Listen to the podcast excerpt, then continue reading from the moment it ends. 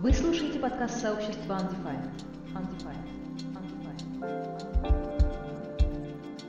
Мы начинаем э, наше, наш второй выпуск шоу Undefined. Э, и сегодня мы с Филиппом обсудим три такие важные темы, как non-project activity, зачем разработчику софт-скиллы и правила поведения, поведения в коллективе. Такая животрепещущая, как мы выяснили, для Филиппа тема. И прежде чем мы начнем, Филипп хотел э, сделать небольшое воззвание к нашим слушателям. Давай, жги. Я призываю именно тебя, кто сейчас слушает, может быть, сидя или лежа, или идет по улице. Э, если ты хочешь как-то задействоваться в подкасте, поделать, у тебя есть какие-то идеи, а если этих идей нет, то у меня есть идеи. Например, развить транскрипции, э, помочь с переводами нам — нам с Леной, помочь э, мне с лендингом на гитхабе, помочь настроить стриминг. Может быть, ты знаешь, как хорошо делать интервью, аудиоинтервью с другими людьми, то найди меня, Лену, нас по слову undefined ВКонтакте, в Телеграме и напиши. Я думаю, мы круто можем сделать вещи, реализовать эти идеи, и вместе уже втроем будем угорать. Я бы даже сказала hell yeah. Круто. Круто, мне нравится. Всем нам известно, что для того, чтобы быть хорошим специалистом, мало просто писать код. Э, надо еще там делиться своими знаниями, общаться с другими кодерами, что-то делать, э, какое-то такое интересное вокруг Э, своей профессиональной деятельности, и это очень сильно обогащает. И, собственно, я хотела, чтобы ты, Филипп, поделился со мной и с нашими слушателями опытом э, своих выступлений на конференциях. Я, как, как я знаю, ты выступал на нескольких. Расскажи, зачем тебе это было надо, что это тебе дало и оправдал ли этот опыт твои ожидания? Я выступал на нескольких. Самое интересное, о чем можно рассказать, это, наверное, э, выступление на Питер CSS в компании то ли T-Systems, то ли как она называется, я не знаю. Здесь и далее мы говорим конференция, но на самом деле имеем в виду небольшой метап на 60 человек. Да, это была организация Питер конференция Питер CSS, я написал Вадиму Макееву, мы согласовали доклад, и я выступил. Зачем мне это нужно подожди, было? Подожди, подожди, а о чем был доклад? А, доклад был, как э, развиваться так, чтобы уйти в отпуск на два года, и в отпуск имеется в виду вообще, ну, не трогать компьютеры, или трогать только для того, чтобы купить авиабилеты, и вообще не касаться ни кодинга, ничего, и даже не читать никакие новости на эту тему, вообще отстраниться полностью. И через два года, придя, не перестать быть актуальным сотрудником, просто пойти в компанию и устроиться. Может, даже на level выше. Ну, выше вряд ли, но на том же самом уровне. И просто войти в проект и продолжить работу. И особо как бы ничего не поменяется. Хотя выйдут новые фреймворки, еще что-нибудь. И потребуется пара недель на адаптацию. Вот наши слушатели не, зна- не знают, а это реальная история жизни Филиппа. Так что как бы он, он, он рассказывал о том, что он знает не понаслышке. Ну, хорошо. Более того, есть даже видеозапись где-то на Ютубе. Давай потом при приложим к записи в нашем телеграм-канале. Можно. Но я там рассказывал не про CSS, и я вообще ну, удивлен, что Вадим и другие ребята, которые отбирали доклады, включили его, потому что он вовсе не технический, он про self-management, о том, главным образом, эм, что изучать. И я приводил там таблицу распределения времени примерное. Сколько я тратил на изучение каждых тем. Технические темы в моем случае отсутствовали, но если бы по-хорошему, я бы рекомендовал, конечно, немножко обращать внимание, поверхностно изучать, что в индустрии происходит, а уделять на это, ну, 10% своего внимания. давайте делить жизнь, в, как бы исчислять его в неких условных единицах внимания, а не времени, потому что, ну что значит, я потратил час на изучение какой-то темы, да? Это как бы... Я не знаю, что это. Время — это очень абстрактная единица, неисчисляемая. То ли дело внимания. Каждый из нас может сказать, сегодня я уделил, обычно мы говорим, уделил время много или мало тому или иному предмету, но на самом деле мы исчисляем это субъективно, как-то интуитивно в неких известных только нам долях, да. А оба человека потратили два часа на изучение темы, и для кого-то это много, для кого-то это мало. Поэтому я думаю и считаю, что имеет смысл исчислять все, о чем мы говорим, в условных единицах внимания.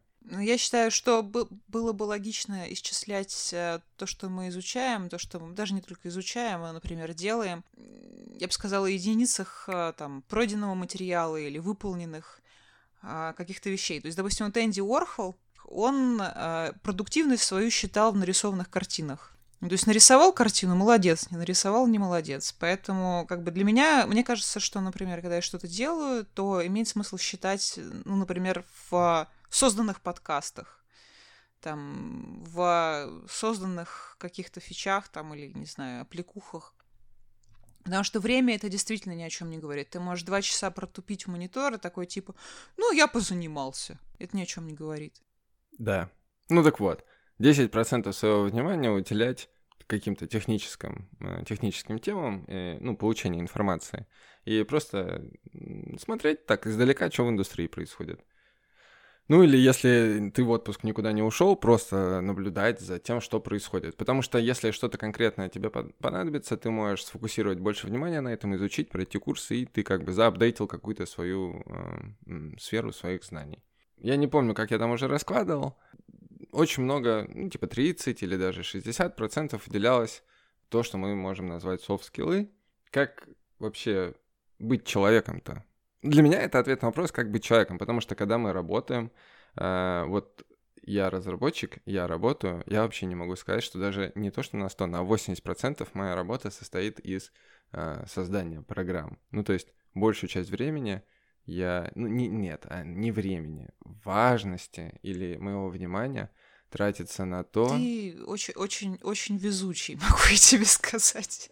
Э, чтобы согласовать требования, чтобы выяснить, составить архитектуру нужную, которая зависит от требования, от бизнес-требований. Тут кто-то написал требования, и мне кажется, что они неадекватны. Я иду к продукт уточняю. Он говорит, да, действительно, Филипп, good catch. Ты, типа, давайте заапдейтим. Потом пойдем туда, обсудить с бэкэндом, как они реализуют эту архитектуру. Оказалось, что не самым лучшим образом они ее архи... Э, ну, как бы планировали создать не потому, что они в этом не разбираются, а потому что у них была не совсем верная картина представления того, как это будет реализовано со стороны фронта. Ну, в общем и целом, по- понятно, мы просто немножко отошли от темы. Да, и 20 минут я, ну, потратил, типа, э, создал эту программу. Но получается, она вообще не, не, не ключевой Э, point всей этой работы, потому что IT-индустрия, IT-компания, бизнес-процессы, производство и поставка продукта конечным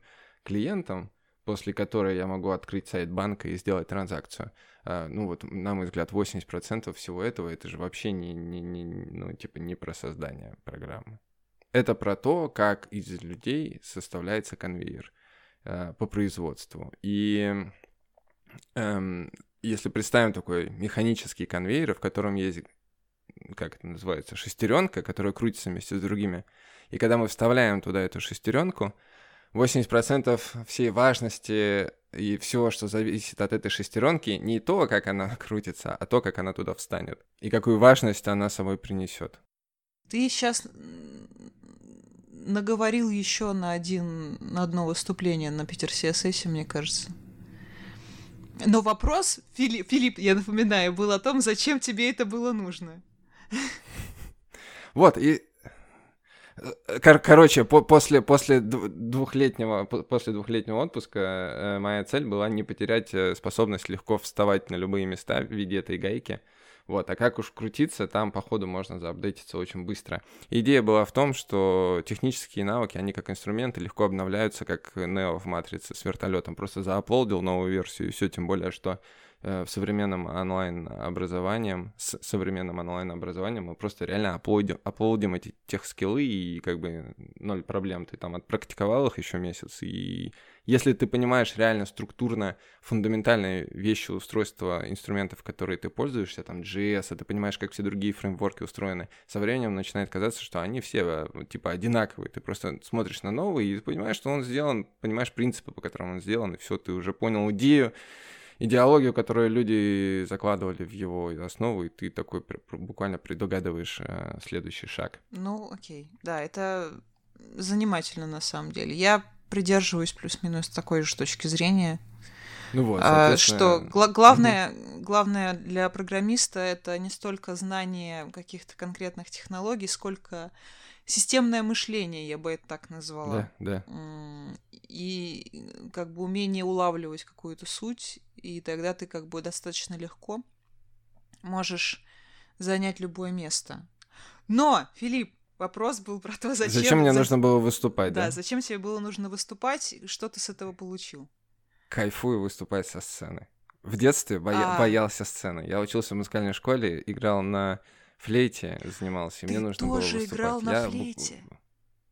Да. Ничего себе, слушай, какое совпадение. Я играла на флейте, правда, недолго. Я через полгода оттуда свалила, потому что мне не хватало дыхания на флейте играть. И моя преподавательница все время меня ругала, говорила, что все могут, а ты не можешь. В общем, пример плохого, пример плохого педагога. Никогда так не делайся. Удивительно, что за 6 лет нашего знакомства ты впервые об этом слышишь от меня. Ну, как-то не заходила об этом речь, как-то не заходила, да. Ну, вот. вот, и мне было очень страшно, очень страшно, и я всегда боялся сцен. А потом как-то это прошло, не знаю, можно как-то отдельно порассуждать, повспоминать об этом. И теперь мне очень нравится, я люблю прямо держать контакт с залом, и поэтому я выступал там. Вот, подал заявку и выступил. Просто потому что я кайфанул. Вот ты выступил, и что? Ты, то есть ты, ты просто, просто кайфанул, и все. То есть к тебе не пришла слава, как бы тебя не караулят на личной площадке поклонницы.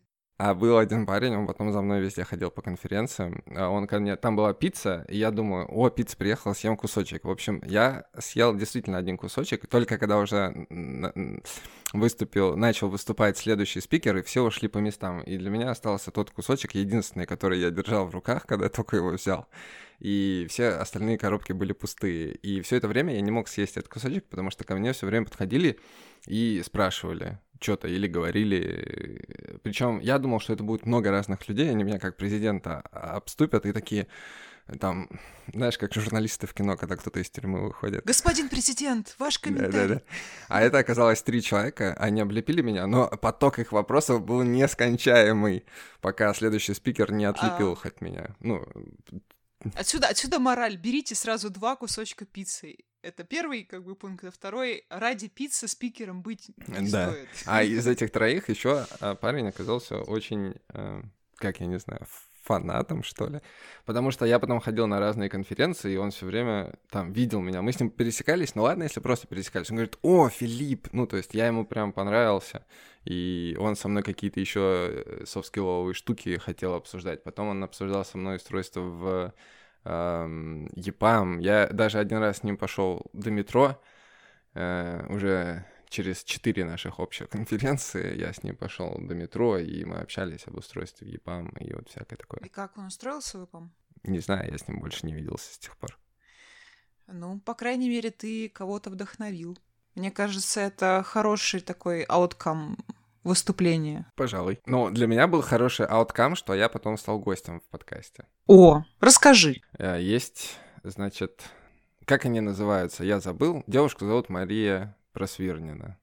Кажется, так. У них есть еще, они завтраки, фронтенд завтраки устраивают. Собираются, я ни разу не был, но я прочитал в их группе ВКонтакте. Они собираются, э, едят яичницу и рассказывают друг другу... Обязательно яичницу? Э, о своих идеях.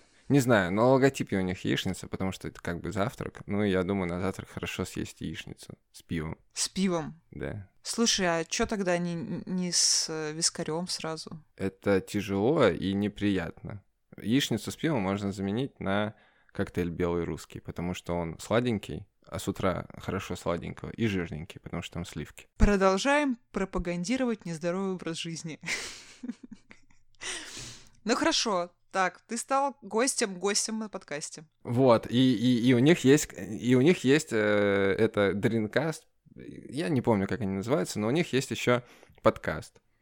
Dreamcast. А, Dreamcast, где они пьют и записывают. Ну, вот, на самом деле, пили мы воду, вот, и мы втроем записались, там был еще какой-то человек, я забыл. Но у меня ВКонтакте есть пост, там вроде все указано. Могу даже... Нет, знаешь, будет честно э, упомянуть этих ребят, и я очень... Э... В общем, пока я расскажу. Мы записывали про менеджмент и управление, по-моему, или про... Э, ну, то есть как-то это относилось к софт-скиллам, и я представлял сотрудника, который работает в большой такой мегакорпорации, в, в, в, в компании с сложными бизнес-процессами, процессами вообще перевода, вот этого всего. А еще были люди, которые представляли, там, человек один на себя фрилансером работал, или он где-то был удаленно, или еще кто-то. Вот, э, э, действительно, а, э, компания, организация движения их называется СПБ Frontend, а, значит, у них этот подкаст называется Dreamcast, а, выпуск был тем лидерский, название его тем лидерский. И был Андрей Захарченко и Саша Курганов с нами. Вот. Понятно. И, и что? Кто, и, и ты загорелся с тех пор идеей тоже подкасты делать? Или это позже как-то произошло с тобой? Это позже. Не, мне очень понравилось. Я им даже написал, что я с удовольствием еще в одном поучаствую.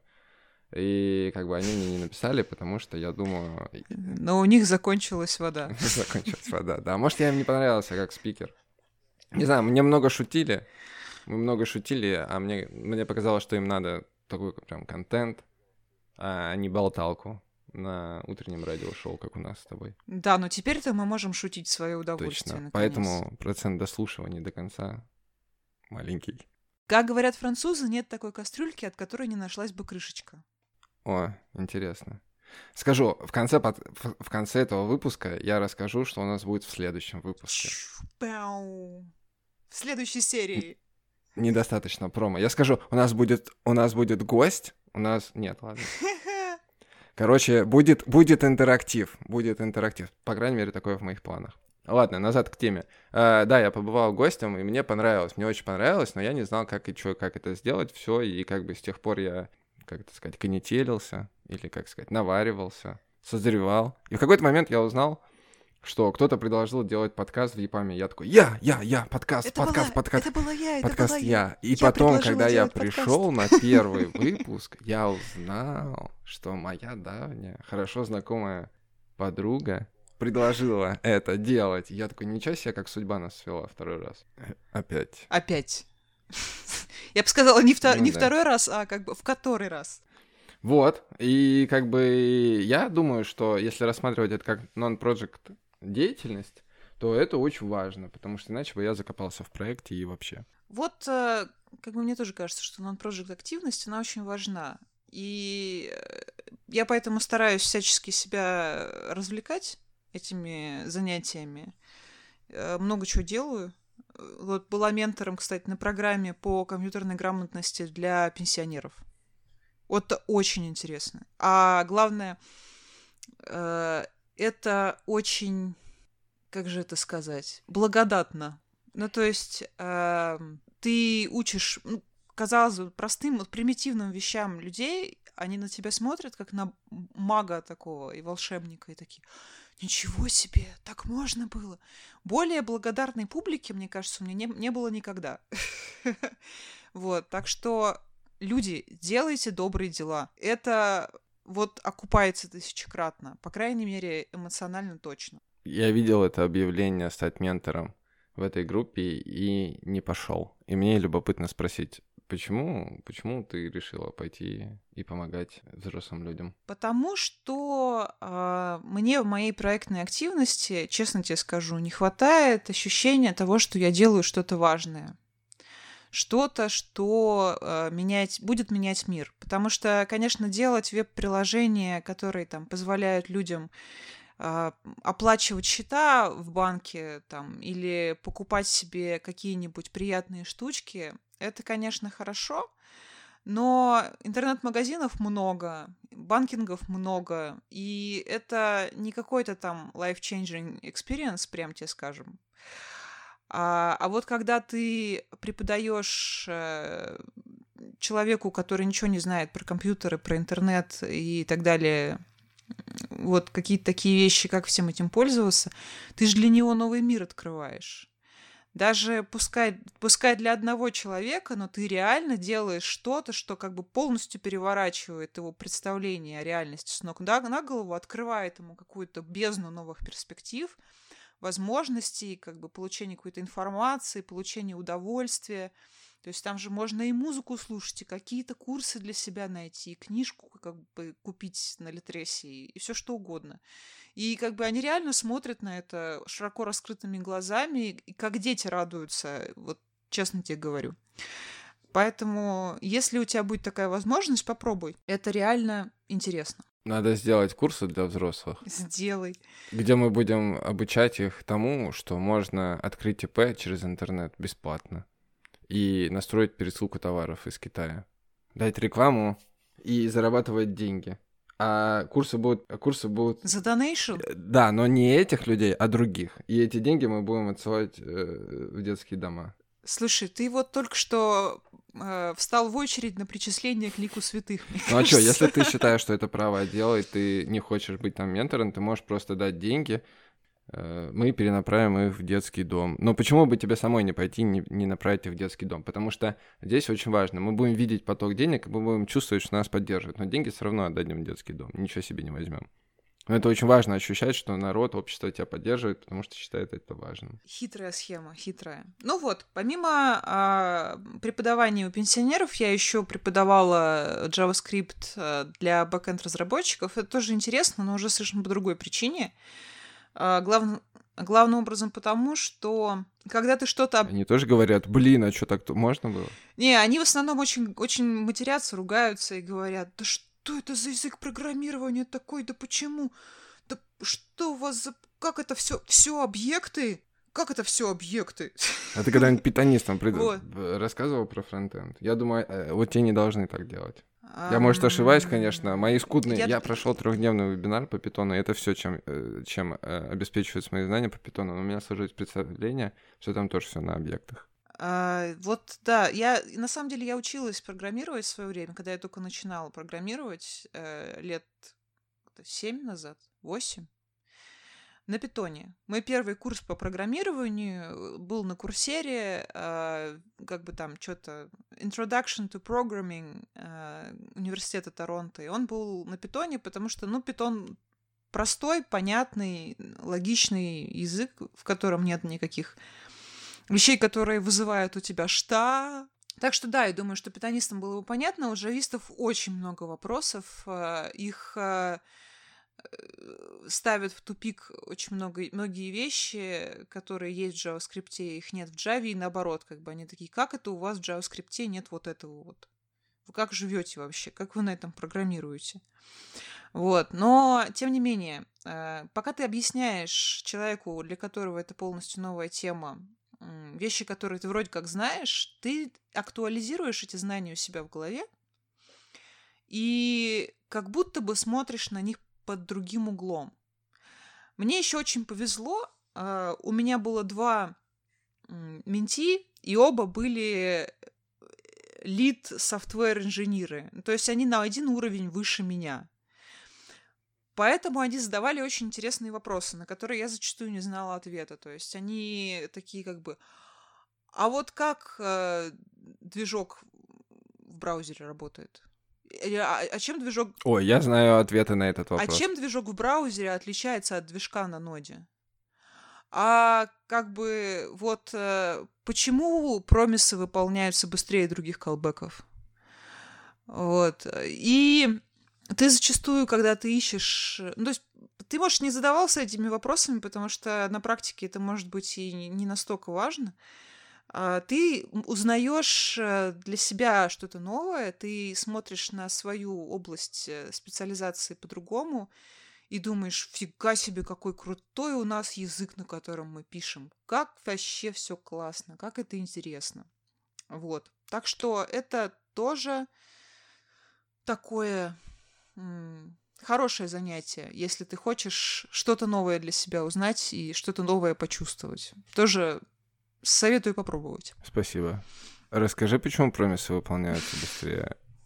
Быстрее чего? Колбеков? Других колбеков. Что значит других колбеков? Обычных колбеков? А, обычных, обычных колбеков. А, ну, потому что у нас, у нас есть как бы таски, у нас есть э, таски, есть, есть, есть микротаски. Микротаски, они выполняются быстрее. Потому что они, ну, как бы у них приоритет.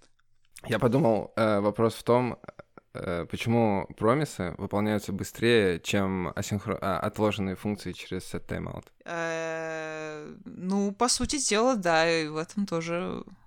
Да, не понял, тогда еще раз про микротаски расскажи.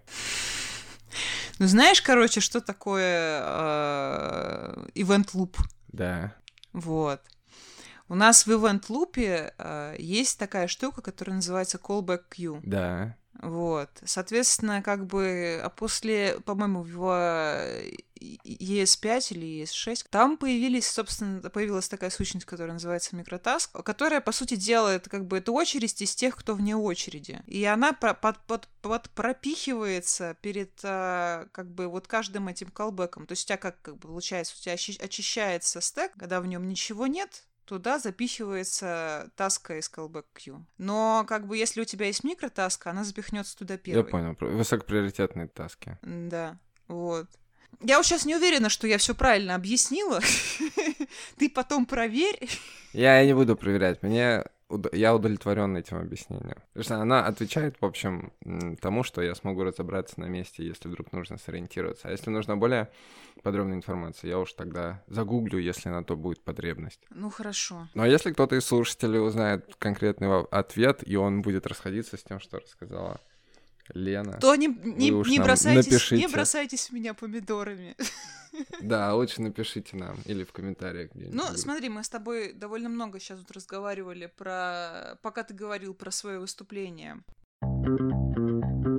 Я, я, я все помню, я все, все помню. Сейчас будет подводочка. Итак, Продолжим тогда разговаривать э, о софт-скиллах. Мы, собственно, уже немного про них начали говорить, когда ты, Филипп, рассказывал про свое выступление и про то, как важны софт-скиллы а, для программиста для того, чтобы иметь возможность встроиться в новую для себя ситуацию, в новый технологический стек. А, и давай как-то углубим, расширим, усугубим, так сказать, э, зачем программисту вообще софт-скиллы? Казалось бы, ну, заправил свитер в штаны, бороду отрастил, сидишь, кодишь. Зачем софт-скиллы-то? Рас расскажи мне. Да, мне кажется, в описании того, что я рассказывал в докладе, я своего мировоззрения краешком коснулся. Главное — это люди. Чтобы все работало, важно человеческое взаимодействие, которое и порождает работу, и которое порождает результат написание кода, знание технических э, вещей, э, алгоритмов, технологий — это инструмент в этом процессе, а не его цель. Соответственно, будучи просто хорошим... Ну, мы все знаем, мне кажется, многие знают, а те, кто не знают, то чувствуют, что чувствуют разницу между такими названиями, как разработчик и кодер. Вот это именно оно. Ты можешь быть хорошим специалистом, а можешь быть хорошим кодером.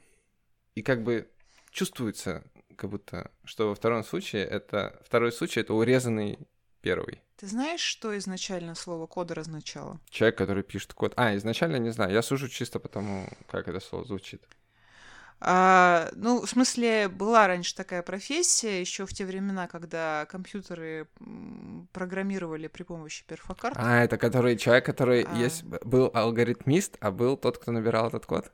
Так? Да, вот человек, который пробивал дырочки mm-hmm. в перфокарте, это кодер. Ну, то есть, по сути дела, чисто механическая работа, которая вообще не задействует особенно мозг, тебе просто нужно как бы взять то, ну, что да. тебе Мне кажется, в современ... Да, мне кажется, в современном как, мире, как где машинист. отдельно пробивать карточки не нужно, то кодер — это человек, который знает все алгоритмы, все, и он ну, как бы не алгоритмы, а именно что алгоритмы, может, он и не знает. Он знает язык, знает э, конструкции, программные, да, и пишет их. Ему говорят, реализуй кнопку. Он вот создает кнопку, потому что он знает. Умеет копать э, от стола и до завтра. Вау. Ну да.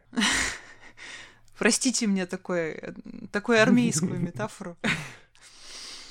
Ну хорошо, вот так, как ты думаешь, какие, ну то есть если э, именно диверсифицировать, да, и ну как бы назвать их, какие именно софт-скиллы э, делают тебя программистом? Умение общаться и договариваться. Ага, ну да, слушай. Это раз. Причем причем в софтскильной программе трехмесячной япамовской умение общаться первый модуль, а умение договариваться последний. Двенадцатый. Но я отношу их к одному аспекту, одной, э, одному разрезу. Умение общаться и договариваться, умение э, распределять себя между процессами, между своими целями, между другими людьми и организовывать вот этот процесс как бы вокруг себя, закручивать так, чтобы он не разваливался и давал результат. Первый модуль... Кстати, да. О софтскильной программе ты в ней принимаешь участие? Как сказать, принимаю. Я еще пока не спикер, но уже как слушатель ее прошел и закончил. А, я вот начну. У меня было сейчас потянулся язык выделить одного человека и сказать, что он супер звезда, но потом я быстренько пробежался в голове по всем остальным и понял, что там каждый спикер просто ягодка. Э, ну, я искренне на это надеюсь. Я искренне надеюсь, что мне хватит на это времени, потому что она достаточно такая time-consuming, судя по описанию. Я, кстати, тут недавно э, на тему развития у себя софт-скиллов э, присутствовала ну, не присутствовала, участвовала, скажем так, в семинаре про конфликт-менеджмент. Это прям вообще огонь. То есть, как бы, с одной стороны, не то чтобы мне прям рассказали чего-то, чего я вот никогда не подозревала об этом. С другой стороны, там все настолько хорошо по полочкам разложено. В какой компании? В какой компании семинар? Да-да-да. Эпама. Если ты встретишь его, этот э, семинар, Владимир Начитой. Владимир Начитой, я вместе. Он это Владимир Начитой вообще лапочка и вообще супер. Согласна, согласна. Да, я давай. с ним вместе кофе. Он еще ведет кофе Тейбл, я с ним кофе Тейбл вел. А, был у него фасилитатором, помогал. Да, у него очень крутая программа по конфликт-менеджменту. Я ее тоже проходил у него отдельно. Отдельно от софтскильной программы. И на ну, софтскильной я... программе тоже начатой идет конфли... этот э, конфликты. Ну, то есть я его еще увижу. Да, ты еще раз получишь удовольствие. Шикарно. Мне очень понравилось, особенно мне понравилось э, разбирать э, ситуацию. Там э, разбирали конфликт двух политиков, смотрели видяшечку на YouTube и разбирали, какие они конкретно атаки друг на друга применили. Это было очень интересно я прям э, не удержалась и занялась э, массивным самоанализом, разбором вообще всех своих конфликтов э, за последнее время. Вот. Плюс 15 к состоянию, а ведь можно было сказать лучше. Вот. Но как бы я думаю, что теперь я буду вообще просто непобедима. Даже не думай со мной конфликтовать. Вот, вот те слушатели, которые слушают, они такие, ну, блин, они говорят про ипамовский тренинг, мы не можем туда пойти. Я бы э, озвучил главную мысль, которую я вынес из, э, во-первых, жизненных конфликтов, во-вторых, из этой программы. Э, самое большое осознание, которое ко мне пришло, когда на меня орал пьяный вояка, а его жена пряталась за моей спиной. Им было по 40 лет, и он был здоровый, а я был маленький, и мне было 18 лет. И в тот момент я вынес главное, и отголосок этого я встречал на всех семинарах по конфликт-менеджменту, которые были. Когда человек на тебя орет, он на самом деле кричит о помощи. И вот это чувство сразу снимает все желания орать на него в ответ. Ты понимаешь, что у него болит – и потом я много раз об этом думал и понял, что, ну реально, когда людям плохо, они кричат. Это логично.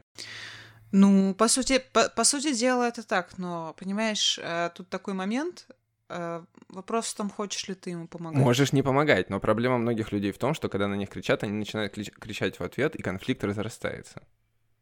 А люди, которые начинают кричать в ответ, это и... в половине случаев можешь быть ты.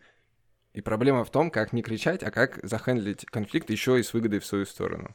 Но первое, что нужно сделать, это не кричать в ответ и посмотреть Ну, на и- ситуацию типа как бы со стороны. Иногда на агрессию стоит ответить агрессией.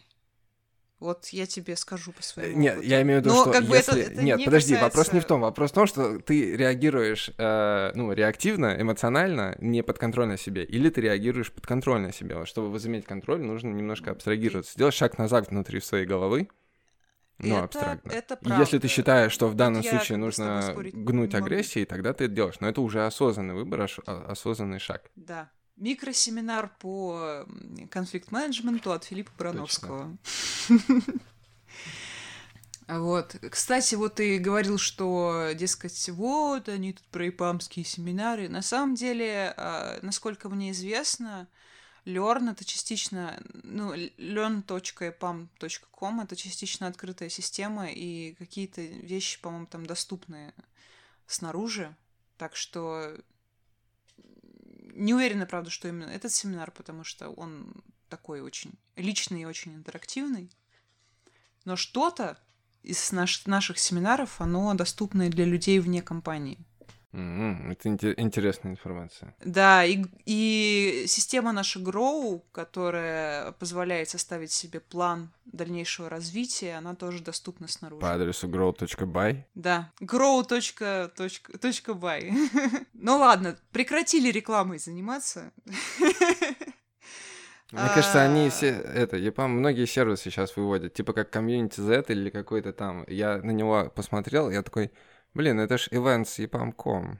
Хм, М, какой-то там ивент-площадка есть. То есть, Ну, все правильно. Как мой э, уже бывший, к сожалению, ресурсный менеджер говорил, когда ты вырос, помоги вырасти другим. Так что это полезное дело. какие софт-скиллы нужны? Продолжаю. В общем, это конфликт-менеджмент, переговоры и э, сам разговор, когда ты общаешься с человеком. Это планирование себя, э, своего времени, э, Тайм-менеджмент, Э, есть. Называется self-management. э, Потому что тайм только часть всего этого. Твои цели, твои распределения внимания между задачами. Вот. Вообще, насколько ты вовлечен в разные вещи. А, Ну, там, А стресс-менеджмент? ну, стресс-менеджмент, ну... Тебе кажется, это не важно? Мне кажется, перего- переговоры и конфликт — это в стресс... Не знаю, для меня стресс не является проблемой, поэтому я что-то его не выделяю. Не могу сказать, что это важная штука, но если у людей проблема со... Короче, если у людей проблема, проблема со стрессом, и они идут изучать стресс-менеджмент, я на самом деле думаю, что это симптомальное решение, э, симптомальное лечение, Симптоматическое. симптоматическое. И проблема не в этом. Проблема глубже, если от нее избавиться, то и стресса не будет. Ну, это уже к психотерапевту. Кстати, э, на тему стресса тоже. У Тимоновой недавно лекция вышла. Ну, знаешь Женя Тимонова, которая все как у зверей. Нет, не знаю. Не знаешь? Ну, в общем, э, гениальная женщина. У нее есть э, передача про зверей с коротенькими такими выпусками. А еще у нее есть очень-очень длинные и интересные лекции. И у нее недавно вышла лекция «Стресс хороший, плохой, злой». а, Про, собственно, стресс э, у животных, у людей, э, зачем он нам нужен, потому что как бы это, ну не то, что такая супер-мега вредная штука, от которой никакой пользы нет, один сплошной раздрай. Э, Это же как бы важный механизм. И, собственно, у нее вот два с половиной часа она рассказывает про стресс. Это безумно интересно. Много нового о себе узнаешь. Я примерно понимаю, о чем там. Я думаю, ча- часть этой информации рассказывается на стресс-менеджменте. Но... Ну, часть какая-то, да, такая более общедоступная, общераспространенное видение о том, что такое стресс. Ну, вполне возможно. Я просто пока еще не была на программе по стресс-менеджменту, поэтому вот я, я схожу, послушаю и э, расскажу тебе, Я подожду, так пока это ты или не так. расскажешь. Или, или ты посмотри лекцию и скажи мне, так, так это или не так. Уменьшает уровень стресса. Бездействие. Хорошая стратегия. Ну хорошо. Вот мы с тобой поговорили про софт-скиллы, которыми ты, конечно же, обладаешь. Ты даже вот про них рассказываешь. А, И тебя, тем не менее, беспокоят какие-то правила а, общения в коллективе, которые, я так понимаю, тебя раздражают. Вот расскажи мне об этом. Меня раздражает не правила поведения в коллективе, а то, что люди думают, что эти правила есть и их придерживаются. Хорошо, то есть ты считаешь, что их нет? Э, да, я считаю, что придерживание мнимых правил поведения — это, ну, некое кеширование, оптимизация работы в голове, когда ты думаешь, что есть какие-то единые правила, которые сработают для всех. И, и, ну, и действительно такие вывести можно, но это будет э, шибко утрированный, ограниченный набор адекватных вещей, которые могут присутствовать в твоем поведении. И, ну, жизнь тогда скучна. Каждый день серый. Давай конкретизируем. Давай конкретизируем. Расскажи, что ты считаешь таким мнимым правилом? Никто не обнимается в лифтах личное пространство физическое, личное пространство психологическое, набор тем, которые ты не готов поделиться с другими или готов. Например, большая часть личной информации, которая люди думают, что об этом с коллегами не говорят. Потому что это же личное. Но ну, на слушай... самом деле в разговоре я выясняю, что я выясняю в разговоре с людьми, ломая их представление о том, что нормально, что нет, и они рассказывают, что, ну, они не считают это личной информацией, но у них есть мнение о том, что большинство людей считает, что это личное, и люди думают, что если они этим поделятся, их будут воспринимать неадекватно, поэтому они этим не делятся, ты прикинь? Прикинь, я могу тебе рассказать, э, почему это не так уж и глупо. Я не говорил, что это глупо, я сказал, что меня это раздражает, потому что я... мешает мне жить в том мире, в котором я хочу. Не обязательно это глупо. Я понимаю, что это не глупо, потому что у меня два друга, у, у многих э, много. Ну просто у, у, эти, у, этих, у этих правил, ну нет, тут дело что с, друзья, с друзьями ты как раз можешь говорить, о чем ты хочешь, э, но в случае э, как раз с трудовым коллективом у этого есть определенные причины. Например, э, там не принято обсуждать э, в коллективе политику. А почему? Потому что там ты скажешь, я... С политикой, деньгами все понятно, и с медициной. Ну, да, ну вот. Ну это ты слишком легкий пример ну, приняла. Давай расскажи Давай мне. Про, про гомосексуализм почему? поговорим. Вот. Да это та же политика, только социального характера. Ну хорошо, давай. Типа, я не говорю о темах, где люди, где социально, социально известные темы, и темы, в которых люди могут э, разбиться или разбиваются в обществе на два лагеря. Эм, люди всегда любят разбиваться на два лагеря. И темы, в которых это разбиение возможно, их лучше вообще вычеркнуть, конечно. Всегда лучше говорить про себя, и это, кстати, одно из форм поведения, не то что правил поведения в коллективе, но люди, вот, вот, смотри, люди не хотят говорить про себя, и они скатываются в, в обсуждение того, что происходит в обществе. А поскольку в обществе всегда можно обсуждать какую-то тему, в которой люди разбиваются на лагеря, то нам приходится создавать типа правила, э, не говорить о, о вот этих вот, темах, где можно разбиваться. Остается очень маленький диапазон, где ты можешь поговорить. И тогда люди такие, блин, не знаю, как сблизиться, пойдем в бар, мы выпьем по паре кружек пива, и тогда уж мы станем друзьями, откроемся друг другу. И после этого люди думают, о, хорошо, мы провели вечер, я наконец-то познакомился вот с тем человеком, ну, познакомился как бы духовно, да, мы открылись друг другу, стали ближе, люди испытывают удовлетворение и удовольствие. Чё-то слишком тяжелый путь, это все можно сделать за 30 секунд, пока ты едешь в лифте. Просто в своей голове убрать вот эти все. И ты сразу как бы... Ну хорошо, если мы добавим в Code of Conduct э, гипотетической компании правило э, «обнимайтесь в лифтах», это улучшит твою жизнь? Это как феминизм. Типа... Я чувствую, сейчас, сейчас будет Но... длинная телега. Как бы. Короче, я не буду э, разъяснять отсылку к феминизму, а то тут это лишнее. А, частично это может помочь, потому что некоторые люди начнут обниматься. Однако я не думаю, что это решит ту проблему или приведет э, нас к тому идеалу, о котором я говорю, где люди посчитают, что они могут, скажем, обниматься, если они хотят, а если не хотят, то ну, что-то другое делать, говорить, из- излагать мысли, которые они хотят, не думая о правилах. Потому что с введением той нормы или меры, о которой ты сказала, обниматься в лифтах, люди, это просто новое правило, плюс или минус, не знаю, разрешение или ограничение, неважно, да?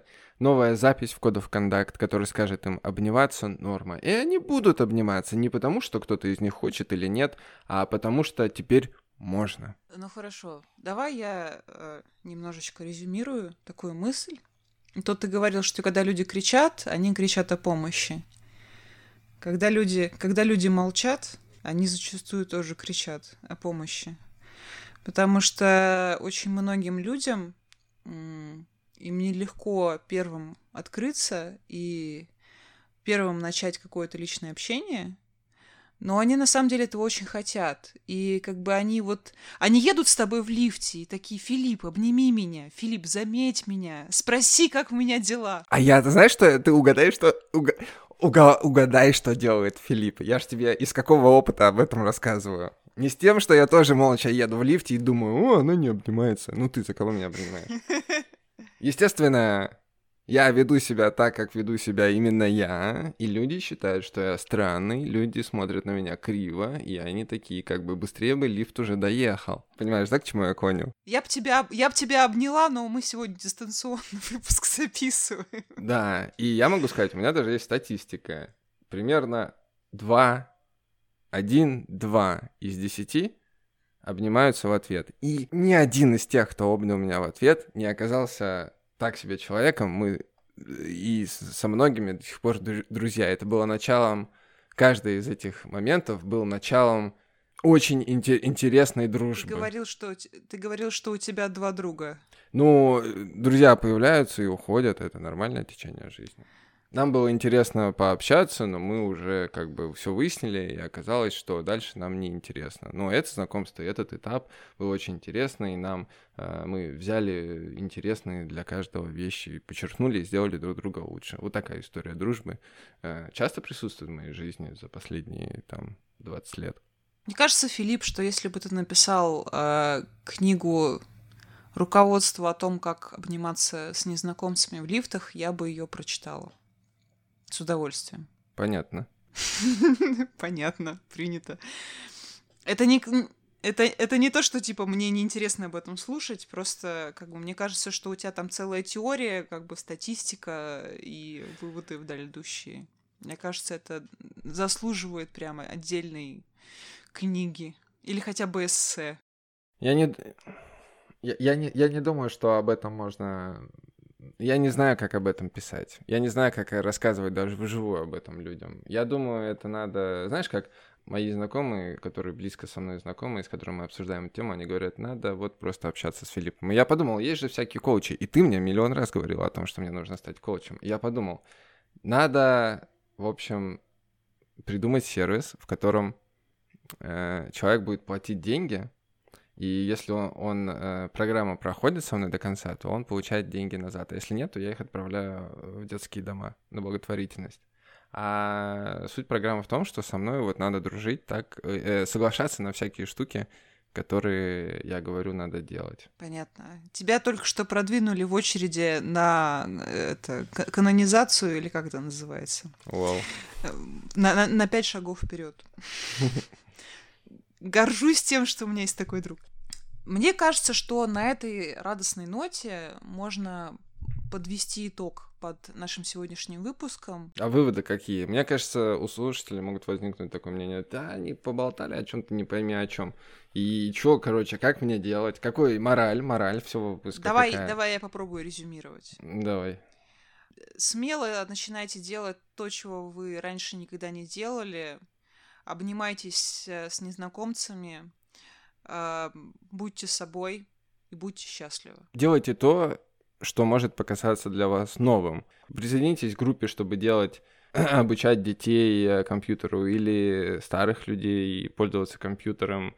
Заговорите в лифте о чем-нибудь, о чем бы вы никогда не заговорили, потому что просто проехать в лифте это то, что вы уже делали, и вы точно знаете, что будет дальше. Делайте то, чем вы не знаете, что будет делать, ну, что будет происходить дальше, вам неизвестен этот путь. Присоединитесь ко мне, чтобы делать э, подкаст Undefined. Прямо исчерпывающе. Ты хотел рассказать о том, что будет э, в следующем выпуске, может быть. Мы пригласим гостя, человека, который руководит там каким-то процессом, я забыл каким, но по поводу Non-Project Activity он помогает все это делать, люди присоединяются, чтобы прокачать свои скиллы, а некоторые приходят, чтобы создавать свои проекты. Я планирую сделать стрим, я пока не знаю как. Если бы кто-то мне помог с этим вопросом, было бы очень клево. И э, стрим подразумевает, что можно будет задавать вопросы, и поскольку будет интервью с этим человеком, можно будет присоединяться в виде вопросов, обсуждения мнений, и мы будем включать это прямо в прямой эфир, вау, а потом запишем это в виде подкаста. Поэтому вы тоже приходите, вдруг никто не придет и будет без вопросов уныло. А так вы сделаете вопросы, и мы включим их, эти вопросы, а, ну, выпуск, и выпуск потом будет опубликован в ленте подкастной. В общем, у нас очень амбициозные планы. Оставайтесь с нами, слушайте подкаст Undefined. И да пребудет с вами, я не знаю, конфликт-менеджмент. Точно. Спасибо, что слушали. Спасибо всем. Пока. Пока.